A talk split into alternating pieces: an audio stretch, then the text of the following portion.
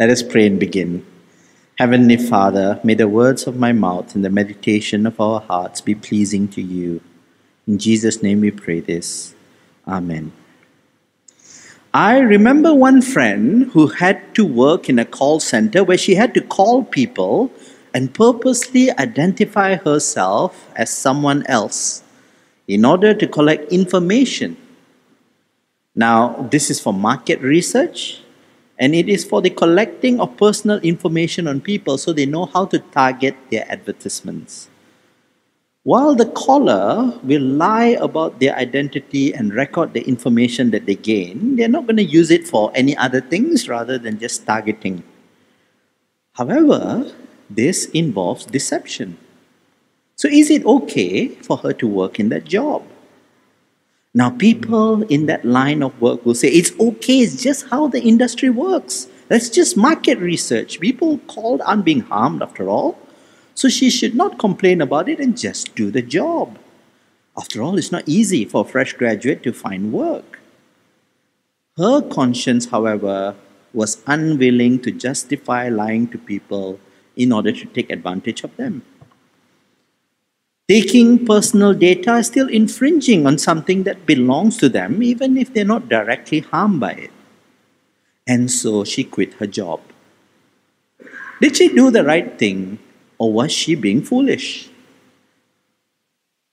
How do you think Christians should behave in this situation? Today, we look a little closer on this topic as we begin the ninth commandment in Exodus 20. You shall not bear false witness against your neighbor. Now, we want to recognize that technically, this is not a prohibition against lying in all circumstances. Rather, taken in its context, it's about giving testimony or being a witness in a court case. Now, in that context of bearing false witness, the Jewish legal system relies on the testimony of witnesses to judge if someone is guilty or innocent. Back then, there were no CCTV, CSI labs, or forensic specialists, and so the word of the witness carried a heavy burden. It is on the word of the witness that a person may be killed or found innocent. In some cases, the persecutors can even have the witness themselves be the accuser of the person on the trial. And if someone is found to be guilty and is to be punished to death by stoning, it is the witness who established the guilt who will throw the first stone.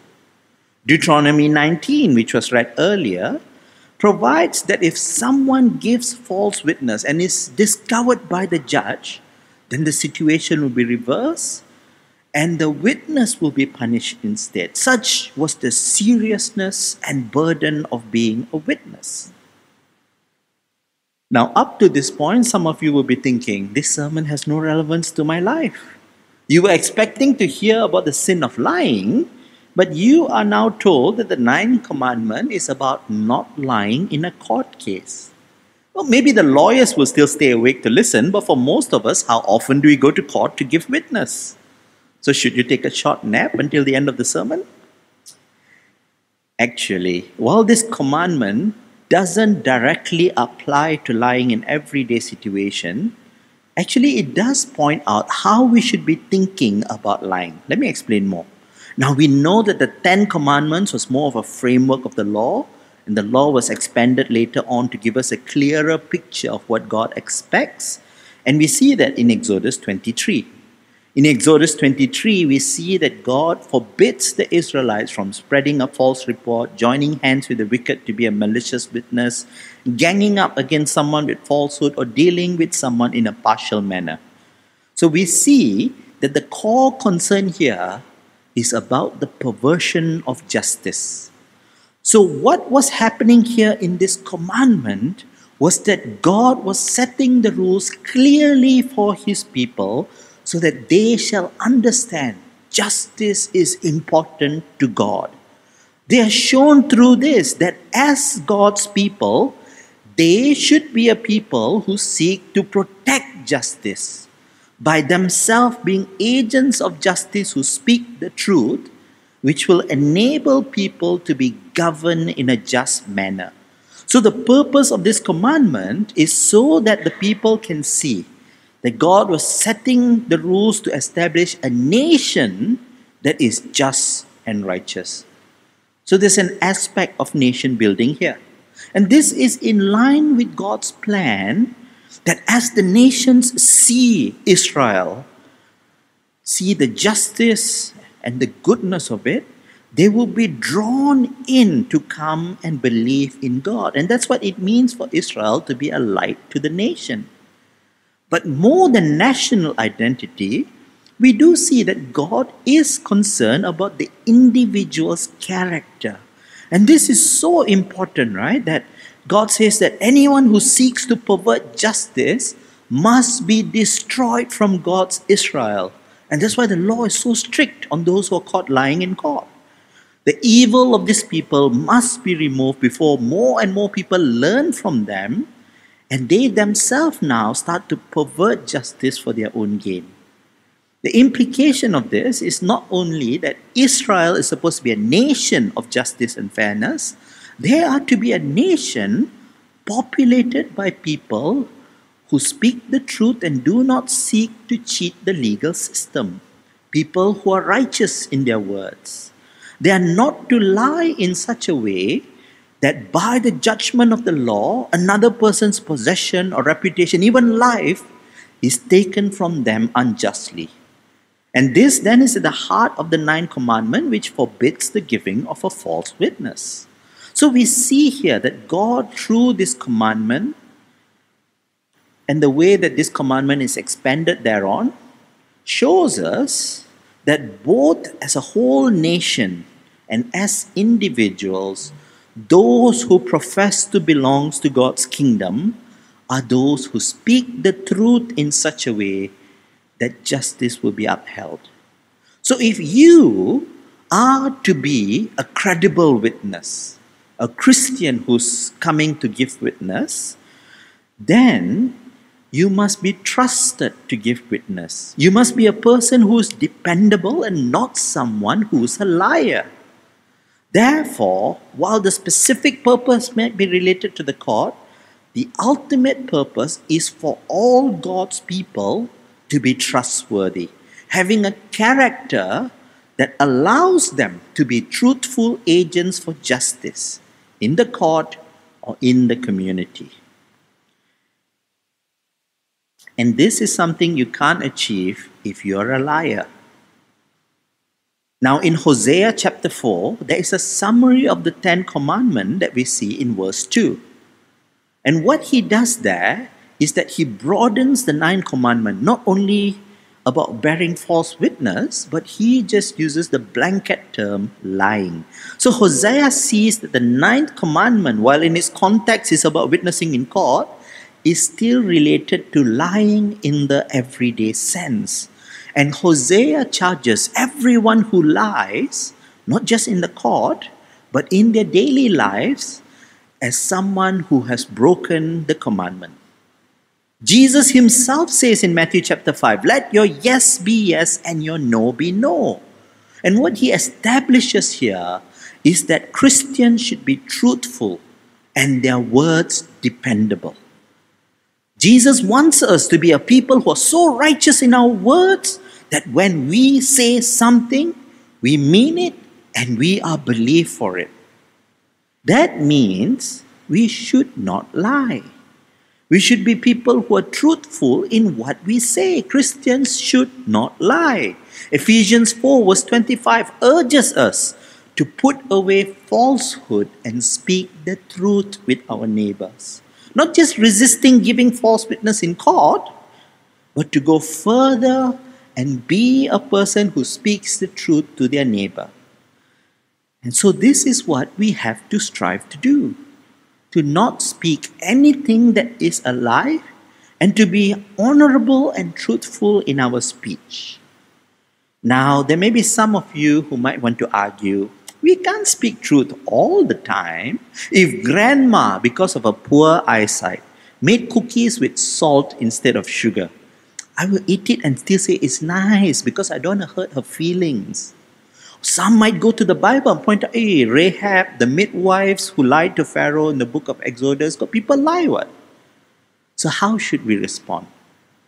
When is it okay to lie? Now, this is actually not a good or helpful question to ask. Now, imagine, right? You have a guy coming and asking, Pastor, scripture tells me I should not be sexually immoral with my girlfriend.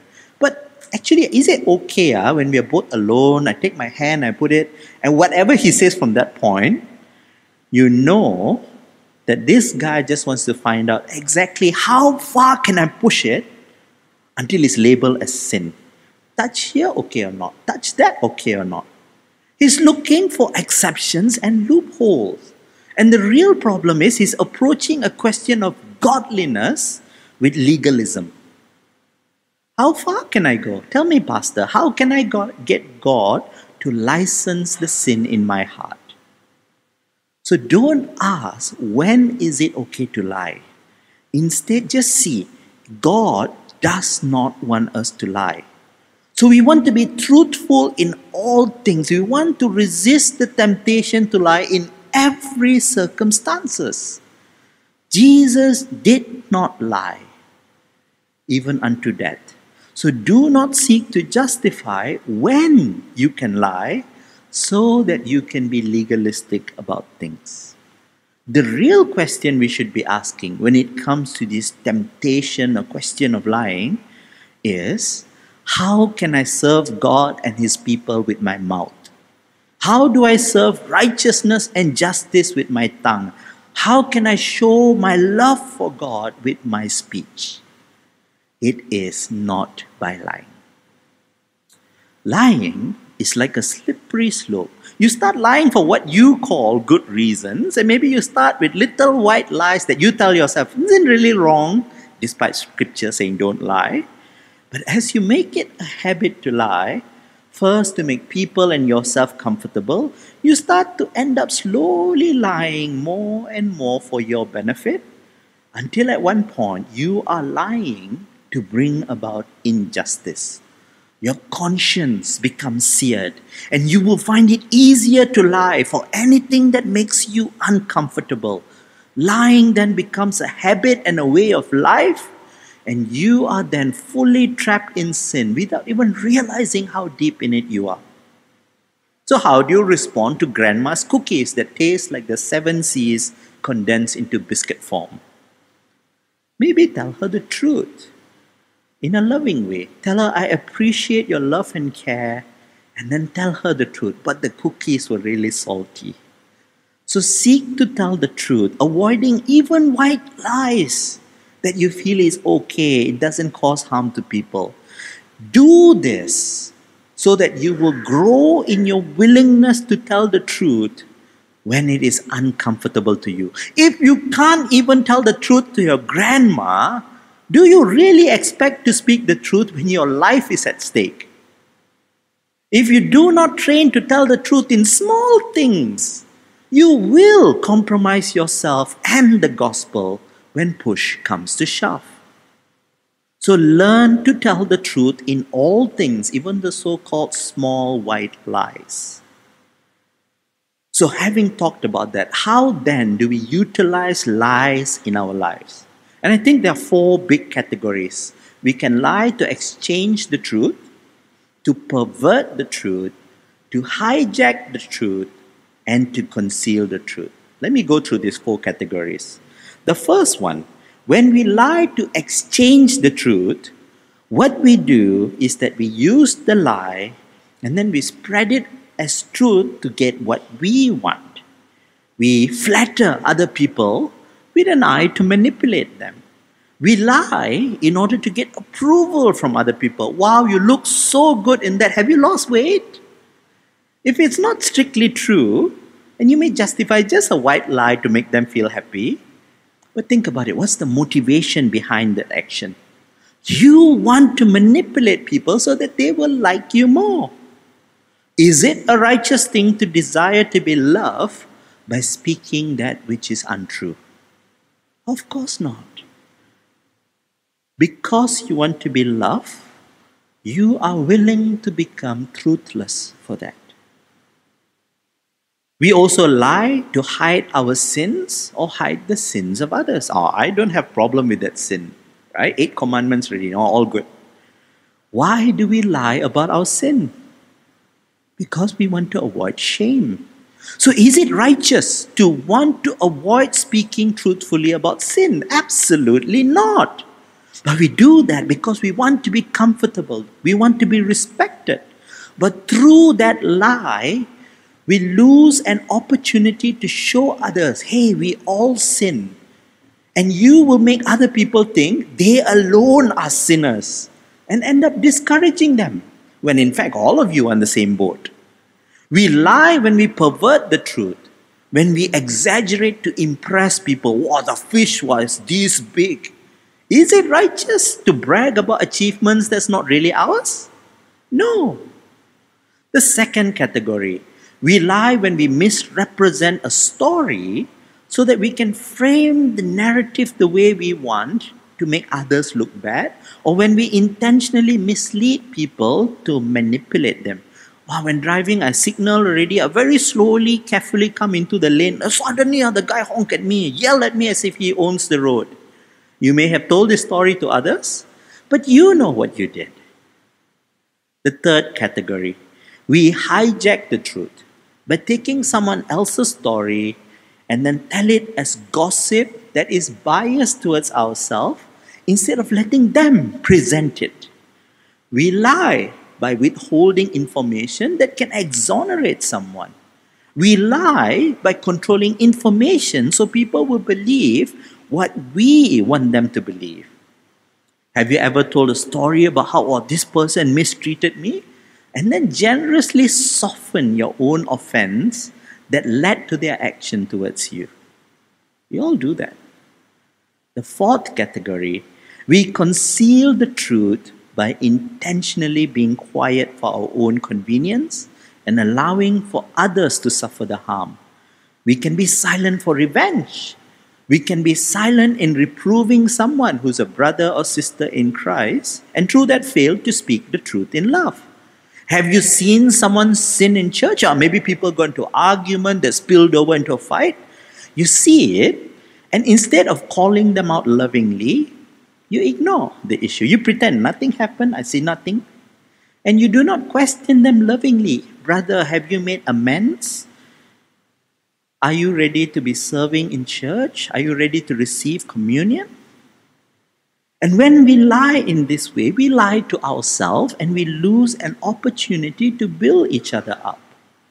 So you see, there are many ways that we can utilize lies, and at the core of it, the whole reason we lie is so that we gain something for our benefit, but actually we end up causing harm. So when we twist the truth for this reason, regardless of what justifications you may have, he deserved it. I had to do it. I had no choice. Everyone does it. All of this justification is useless nonsense. All you have proven is that you are a lying sinner. So, how many of us here lie? Who here is a lying sinner? I suspect all of us are, as am I. We have all failed to be righteous in all things.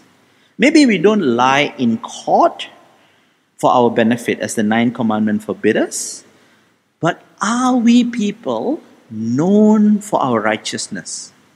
Like Jesus told us to be, are our yes really yes and our no really no? We may try to do this, but it is hard, isn't it?